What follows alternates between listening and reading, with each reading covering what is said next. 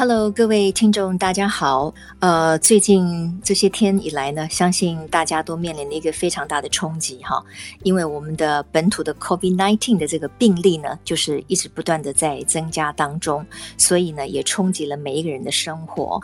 呃，这真的是一个非常非常大的这个变化。那我们脱壳呢，今天的节目当中呢，我想我自己就用一点时间跟大家来分享一下这段日子以来我的想法，可能我的变化啊，因为每一个人的生活的步调都被改变了嘛，哈。呃，我们一起来聊一聊，然后希望呢能够给彼此一些鼓励跟加油哈。呃，相信大家呢都还记得哈，就是在五月十四号的时候啊，那个时候本土的病例呢是二十九例。已经让大家非常的惊慌了哈，觉得说哇，这个过去因为我们通常本土都是加零嘛，啊，几乎没有本土的病例。然后呢，从那个五月十四号前后呢，我们就开始出现了一些呃本土的这个病例。然后到五月十五号的时候，这个病例呢就骤升哈。暴增到一百八十例，我觉得这个讯息跟这个病例数，尤其是本土病例哦，真的呢让大家呢都承受到了非常大的这个惊吓。那当然呢，我们的不管是疫情指挥中心也好啦，或者是尤其是这个病例数最多的双北哈，台北市跟新北市政府呢，他们也都采取了因应的措施。那我们这一集呢，Podcast 要上架的时候呢，应该还是在这个二十八号以内哈，也就是说全国面临大停课，那么很多的，比如说八大行业哈，那就是完全是停业的。然后当然我们要遵守很多的防疫的规定哈，因为它升到三级嘛，所以现在所有的地方哈，因为全国同步升为三级以后，那每一个县市呢，其实都要因应这个三级下面的这个规定。那包括大家都非常耳熟能详的，比如说在室内呢，不能有五个人以上的聚会，室外不能有十个人等等哈。那当然有很多的营业的场所，尤其是像餐饮业者，也因应了这样的新的规定，而且也是为了在安全的情况之下，其实他们大部分的也都没有办法接受室内用餐的客人，所以大部分的人呢，他们都是用呃所谓外带的方式哈。那这一波迎来的冲击是非常大的。那我呢，我每天呢都会把那个当天的病例数呢记录下来。哦，我我觉得这个这个数字其实对于所谓防疫的模范生啊，我们在国际间过去这一年多来啊备受国际的瞩目，就是因为台湾的防疫成果这么的出色。对于这样子的一个对比来讲，其实是有一点难令人接受的哈，就是尤其是这个所谓的天龙国，对不对哈？这个首善之区的台北跟新北市，这整个的呢就是大台北地区。那当然呢，影响所及，也冲击到了每一个人的这个生活。所以今天呢，我们脱壳呢，我觉得就由我自己来脱壳一下啊，我自己来 talk talk，也分享给我们所有的听众朋友。那当然最重要的是，我们彼此。加油打气，鼓励一下。我也跟各位聊一聊，在这么的一个升到第三级的疫情的情况之下，对我个人发生了什么样的变化？那么我的朋友们，他们在生活上、工作上也发生了什么样的一个变化？哈，第一个当然是很多人的工作都改变了了哈，比如说可能就要被迫在家工作啊。如果可以在家工作的话，那有些地方，比如我说像很多的餐饮业者，他们可能就让部分的员工暂时就是休班在家里面。Even 是我平常在录音的 IC 之音台北。办公室哈，因为 IC 之音它其实是原生于新竹科学园区的一个优质的这个电台。那我们在台北市呢有一个录音室，那这个录音室呢就是包括我还有很多其他的制作人或者是主持人，我们可以在台北这个地方邀约一些各个不同的来宾哈，在台北就近来录音。可是呢，因应这一波的疫情呢，其实 IC 之音也非常明快的做出了一个决定，那就是我们的北办哈。完全暂停录音。其实一开始我接到的讯息是，主持人可以进办公室啊，可以进去录音，但是我们用电话访问的方式去访问我们约好的来宾。后来呢，因为这个疫情整个就升温了嘛，然后呢又全国提升到第三级嘛，全国也采取了一个全面停课这么的一个重大的一个措施。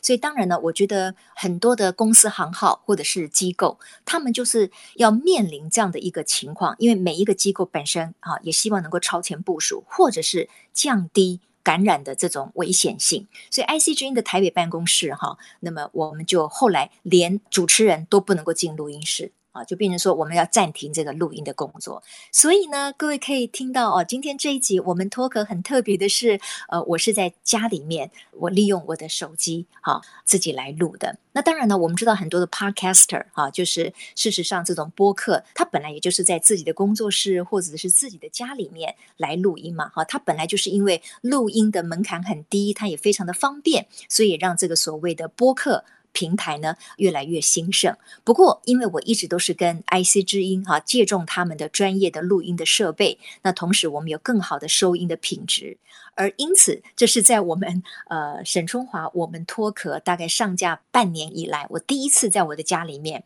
录今天的我们脱壳。那我跟制作人商量呢，我觉得说，诶，那我们就来聊一聊这一波的疫情，然后呢，呃，聊一聊我个人的一些改变，然后从这个改变呢，我也给自己的。今天的这个播客时间呢，我来掌握一个主题呢，就叫做变局。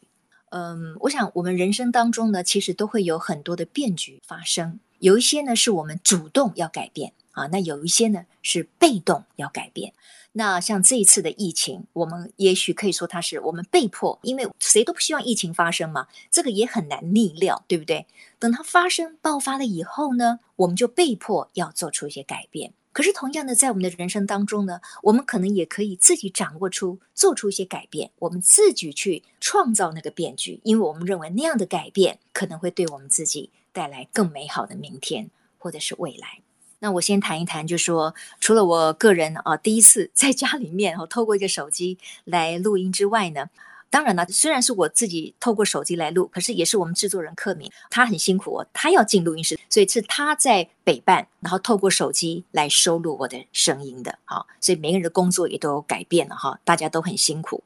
那有很多我的朋友呢，也都采取，比如说在家工作啊。如果说他们是科技公司，或者是说他们的主管允许他们在家里面工作的话，那很多人都回到家里面了。不过，我觉得一个最大的改变是因为全部各级学校通通停课了，从这个大学生、高中生、国中生、小学生、幼儿园，什么补习班，全面停课，通通回到家里来了。那么有很多的小朋友哈，当然他是没有办法自己独自在家中的了，对不对？所以呢，父母亲可能也要被迫从工作的场合回到家里来照顾家里的小朋友。所以最近可能大家都有注意到哦，我们就发现有很多那个明星啊、艺人啊，他们的脸书呢就纷纷分享难得做兼差的补教老师，呃，那种辛苦，然后每一个人都说：“哎呀，自己快要抓狂了哈！”可以挑战一下，两个星期之内哈，从慈祥和蔼的妈妈变成萧伯，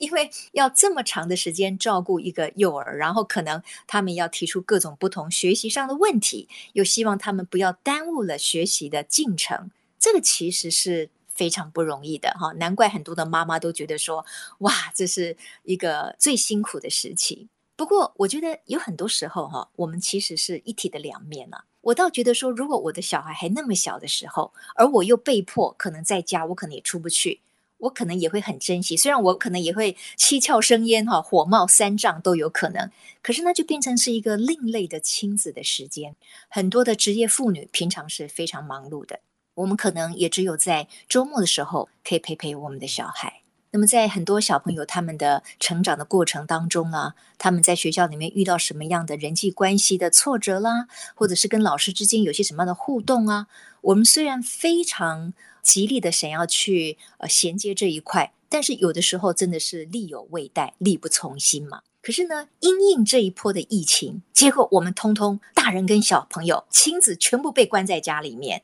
这就增加了亲子互动跟相处的时间。我觉得从以后我们回看这一段，可能很多的妈妈跟爸爸会觉得说，当时我觉得很抓狂，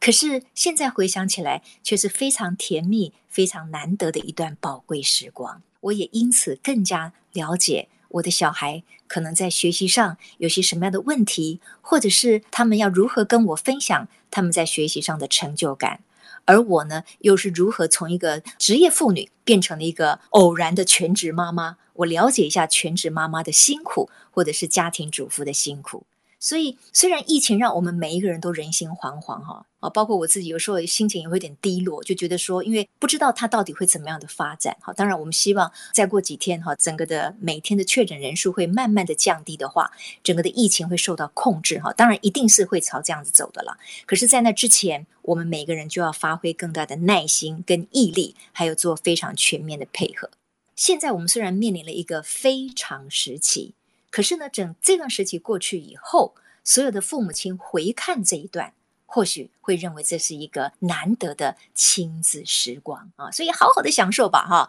你要变做疯婆子也没有关系，呵呵，有的人说还要拿兵器出来了哈，因为已经受不了自己的小孩了。可是我相信他们在讲这些话的时候，心里面还是有很多的快乐啊，很多的满足，因为他们才发现说哇，原来我的小朋友哦，可能他的数学这么厉害啊，原来我的小朋友他的作文可以做得这么棒啊，原来我的小朋友他是这么高兴，我可以陪他这么久的时间，所以我们都要从另外一个角度去思考一个变局。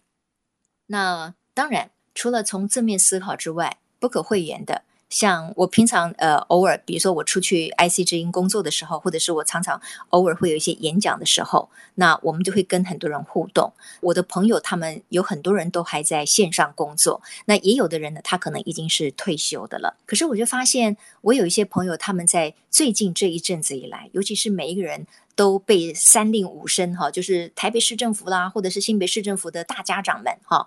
一再的告诫大家，最好的合作方法就是待在家里，不要出去。那确实这也是最安全的哈，因为呢，不要再增加可能自己染疫的风险。那如果说呃有一些人他可能自己已经有一些病毒了，他也不要再把这些病毒扩散出去。所以很多人真的就闭门家中做。但是呢，在这样的情况之下，很多人的心情当然还是会比较低沉的啊，因为突然之间他不知道他该做什么哈。以前可能被工作填满。所以你不需要去思考，哎，我今天到底要做什么？哎，现在突然整个空间都给你喽，哎，你开始慌了，哎，那我到底要干嘛呢？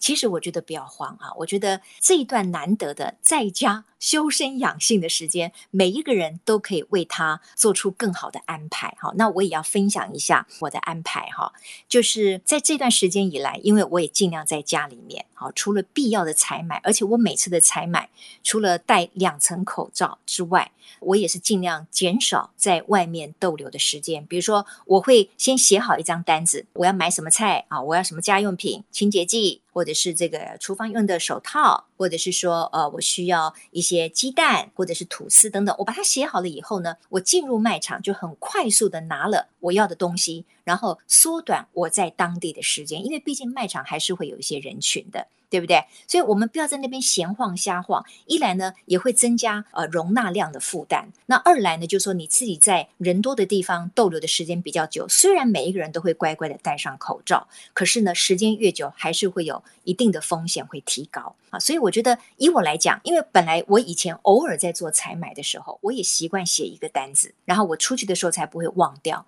那当然呢，有的时候这个单子写的不是那么的完全。可是你看到的这个东西，也许它不在你的单子上，可是你知道这个是你需要的，你当然也可以立刻把它放入你的购物篮里面。这个就是我在最近呢，我会变得说，因为我一直以来家务呢有帮手，可是最近呢，为了别人的安全，哈，也为了要尽量让所有的人都不要移动，都在家里面，所以最近以来我完全没有任何帮手，所有的什么做饭呐、啊、洗衣服啊，当然我就用洗 洗衣机啊，就全得家人自己来哈。那这个因为女儿在这个远距上课嘛，哈，然后呢，我分担的。到的这个家务呢，当然还是会比较多。我就发现说，我的天呐，我好像真的从来没有做过一个家庭主妇是要做这么多的家事。这一次的疫情让我变成知道怎么样去做这么多的家事。那我刚才谈到的呢是这个采买，对不对？那另外呢还有一个很重要的是什么？就是要整理家务。我必须坦诚哈，我很爱干净，但是整理家务真的很琐碎嘛。尤其是以前，因为我们在职场上哈，常常冲锋陷阵，然后呢，常常我们要用脑，我们要处理很多的事情，所以呢，回到家其实已经是真的是回家一条虫，已经很累了，已经没有多余的体力去做太多的家务。可是这一次呢，就让我学习到啊，家务呢其实就是呃，你要一个个学习的哈。比如说你要拖地嘛，那拖地之前最好你能够把一些利用，不管是这个扫地机器人啦，或者是先把这些灰尘啊、纸屑啊扫起来，对不对？然后再去拖地，这样就比较干净。就是这个对我来讲也是一个很大的改变。那我的朋友就嘲笑了，他就说：“哎呦，我的妈喂，你这个从来没有做过，就是比较少做这么多家事的。现在你所有的家事要总揽，你会不会觉得挫折感很大？”我说：“可是这个对我来说也是一个不能说赎罪了，因为以前大概日子过太爽了，就说那正好你就必须要学习嘛，那我就可以坦然面对它啊。而且我也觉得说，嗯，有些事情真的你该自己做的时候，我们也不要外求。”所以我认为能够自己做，我们还是把它承担，这也是非常好的。呃，在家里面呢，还有另外一个就是煮饭。我也跟我的一些朋友分享，过了这个防疫的期间，可能很多人都会认为说，哎，大家的厨艺都会精进。那我觉得也大有可能哈，因为我常常就要在家里面，我从早餐啊准备到晚餐，其实很简单。一来我对做菜是有点兴趣的，呃，虽然我不喜欢洗碗，但是洗碗就可以由别的家人哈，比如说我先生他就会帮我洗碗，OK。另外呢，如果说你对很多的，比如说料理，你不是那么娴熟的话，其实现在 Google 大神非常的方便。啊，比如说你今天要做红烧肉，对不对？你就可以上网去 Google 红烧肉的做法。所以我觉得最近这几天以来呢，也造就了我如何能够很快速的找到我要的料理，然后呢，按照的上面的程序，然后做出一个哎，看起来我觉得哎还非常不错啊，效果非常好的这个料理哈，可以让家人一起来享用。那这些呢都是变局啦，我们是一定要去坦然面对的。在最近这一两个星期以来呢，我也感受到了台湾社会的一种高度的自律。比如有外媒报道说，哇，台湾呢，他们现在没有真正封城，可是呢，呃，有很多的大城市，包括台北啊、双北啊，还有很多的风景区呢，一下子突然人都不知道跑到哪里去了，因为大家通通都关在家里了，所以他们就认为说，这个台湾人的自律呢非常的高，等于是自主性的封城。啊，那我觉得这个也代表了我们的国民素质是非常好的。从这点来看，啊，我相信对于我们的防疫，对于我们的疫情的减缓，一定有非常大的帮助。当然，在新闻里面，你可能会说：“哎呀，我又看到有一些什么人很不讲理呀，到这个小七哈 Seven Eleven 去，也要跟这个店员吵架，明明就是自己没有戴口罩，是他不对。”或者去卖场，或者去这个文创区，哈，或者去这个外面，哈，通通。都这个不戴口罩哈，跟这个警察也好，跟很多的路人或者是好心规劝的人发生了冲突。那我觉得这些人当然不可取，但这些人在台湾社会里面，我认为真的是少数。那你从他们的发言当中，我觉得他们可能对生活也太焦虑了哈。很多人在这段时间当中，其实心情是不好的。有很多的心理咨商师也认为说，当一个重大的变化来临的时候，我们要如何保持自己的身心灵的健康，就变成了一个非常大的功课。那也因此，你要善于为自己分配时间，我觉得是很重要的。以我来说，我现在每一天除了做我该做的家事，因为我必须要保持家里清洁嘛，对不对？之外呢，比如说阅读啊，你这个时候就很有时间可以读几本你喜欢读的书。更何况，因为我们做这个，我们脱壳之后呢，有很多的好朋友，他们出了新书呢，常常就会赶快寄一本来给我，对不对？那我正好可以把这些书呢全部消化一下，对我个人来说也会有很大的收获。除了这个之外呢，当然，比如说你也可以记录，就像我刚才说的，我把每一天双北的疫情的主要的变化，我把它记录下来。那对于我来讲，这也是一个很好的回看嘛。就是说，我们可以去想到当时当双北的疫情是这么严重的时候，我们在那样的当下，我们自己到底是怎么样安排自己的生活的？OK？那我就说到了，在这样的一个过程当中，我们看到的台湾的民众，其实哦，我不知道你们有没有听到那个，哦。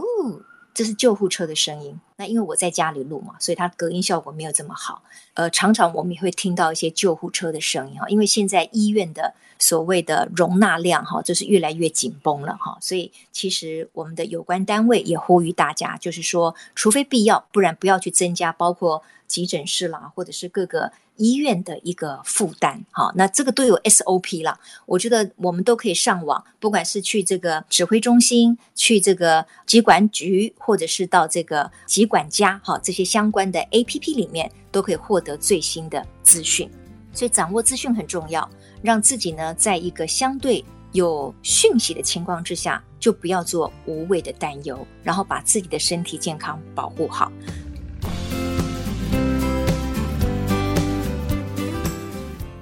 我刚才在节目一开始的时候也提到，那人生里面呢，还有一些变局是什么？是我们自己做决定的，我们改变了那个现况，因为我们认为做出这样的改变，可能有助于一个更美好的未来，或者是那符合我们心中对梦想的追求。所以在今天的节目里面呢，诶，我正好也可以分享一下，这这两个变数是我自己主动的改变。啊，也提供给大家呢参考来聊一聊。就是我十八岁的时候，我自己做出了一个很重大的决定。那这个决定应该是改变了我往后数十年的职涯生活。因为大家可能都知道，在相对比较早的年代里面，哈啊，各位大概都知道我是什么年代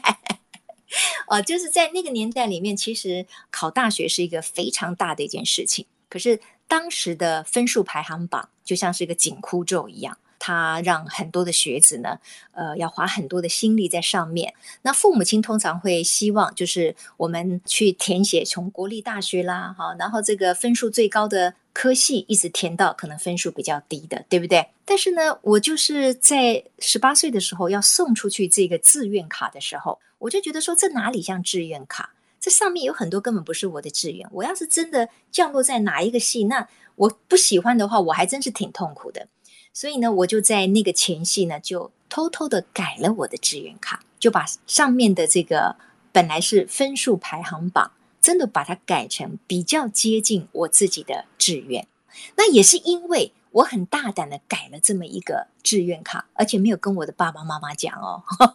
因为我觉得应该他们也也会支持我吧。OK，也因为我改了这个分数的排行榜，改成我的志愿，后来我考完之后，我才会降落在。辅仁大学的大众传播系，这个大众传播系哈，不要看说现在很多的学校都有这个系哦，在我那个年代的时候，只有辅大有大众传播系，它叫做一个新兴的科系。所以你看时代的轮转多么快呀！当时的大众传播系在台湾的大专院校里面是一个新兴的科系，结果呢，你看二三十年过去了以后，大众传播现在已经变成什么？被小众传播、分众传播、被网络传播给取代了啊！所以这个速度之变化不可谓不快。好，不过无论如何，我先拉回来，我那十八岁那一个自己创造的变局跟决策，就是我因为改变了我的分数排行榜，把它填成了符合我个人志趣的志愿卡，也因为这样子，所以让我大学联考的分数真的就进入了我自己非常心仪的福大的大众传播系。我想，我如果没有去念大传系，我可能后来不会进入电视台，也不会再后来有其他的媒体之路嘛，哈。就是因为我念的大众传播系，大众传播系里面其实它包罗万象，它包括广播，包括电视制作，那它包括广告学，当然也包括新闻、新闻编辑采访，包括深度报道等等的，也包括摄影学，所以它就是所有的媒体它都学，所以对我来讲是一个非常好的启发。也非常符合我的志趣，也开启了我进入电视台的一个机缘。那所以呢，这就是我十八岁的一个决定。那我再讲，我在二十八岁的时候，我又自主性的给自己一个变局，这是一个主动出击的一个改变，也是一个抉择。那就是二十八岁的时候，其实我已经进入电视台超过呃六七年了啊。那我手上有很多非常受欢迎的节目。我在二十八岁的时候，我已经拿了六座金钟奖，但是我那个时候就觉得说，哇，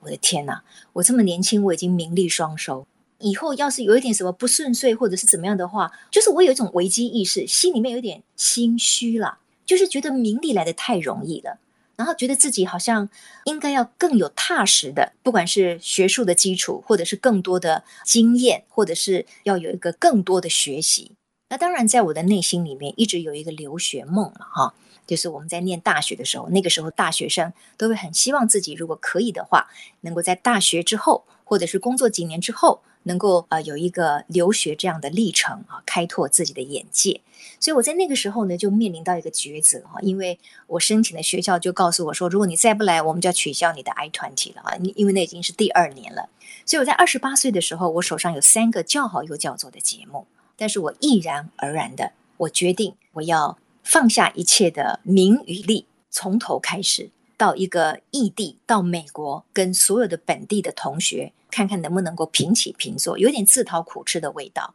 那为什么会做这个决定？就是因为在那个时候，我觉得顺利来得太快，好，名利来得太容易，造成了我心里面的反而是有一种很高的危机意识。那当然，留学梦这样子的梦想，自己很想去追寻。这个也是有的。那那个时候，我记得我的父母亲给我非常大的支持啊，所以我一直非常感念我的父母亲。因为当所有我的同事、好朋友都劝阻我说，哎呀，天哪！人家，人家念书，什么念到博士，呃，或者是硕士，念那么多书，最主要的就是希望有更好的机会跟竞争力。可是你现在就在一个最好的竞争力跟位置上面啦，你干嘛为了呃这个留学而留学呢？等到你回来的时候，你这个现有的机会跟工作就不是你的了。这个我当然知道哈，因为电视台的工作本来就是一个萝卜一个坑，你走了以后，很快的就会有别人填补你的位置。可是那个时候我，我我在想，就是那我回来我也不一定要做电视啊，